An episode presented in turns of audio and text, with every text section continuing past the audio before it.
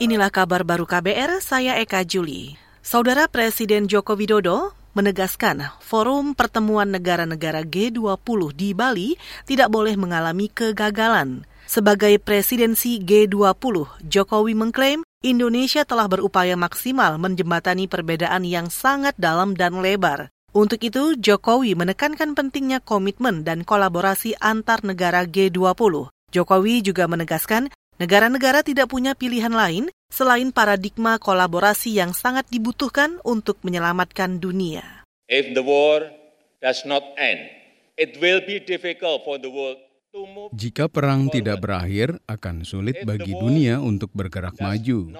Jika perang tidak berakhir, akan sulit bagi kita untuk bertanggung jawab atas masa depan generasi sekarang dan mendatang. Kita seharusnya tidak membelah dunia menjadi beberapa bagian. Kita tidak boleh membiarkan dunia jatuh ke dalam perang dingin lainnya.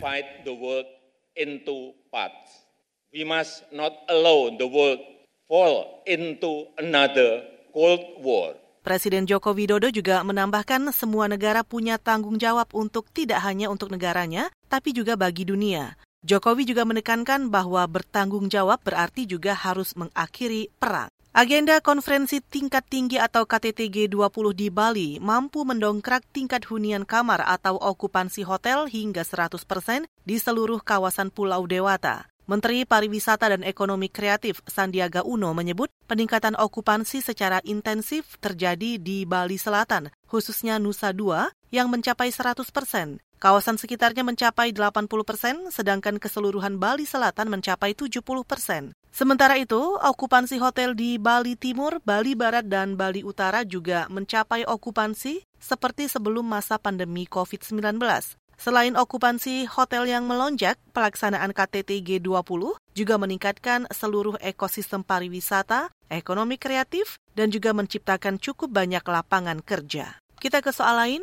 Sebanyak 500 unit tongkat adaptif untuk disabilitas netra saat ini sedang dirakit di Sentra Wiyata Guna Bandung, Jawa Barat. Tongkat adaptif ini merupakan pengembangan dari tongkat konvensional yang jadi penunjuk arah berjalan kaki bagi disabilitas netra. Menurut Kepala Sentra Wiata Guna Bandung, Iri Sapria, perakitan tongkat adaptif melibatkan 20 disabilitas. Bisa memberitahukan ke para pengguna dengan berbagai macam fitur di dalamnya.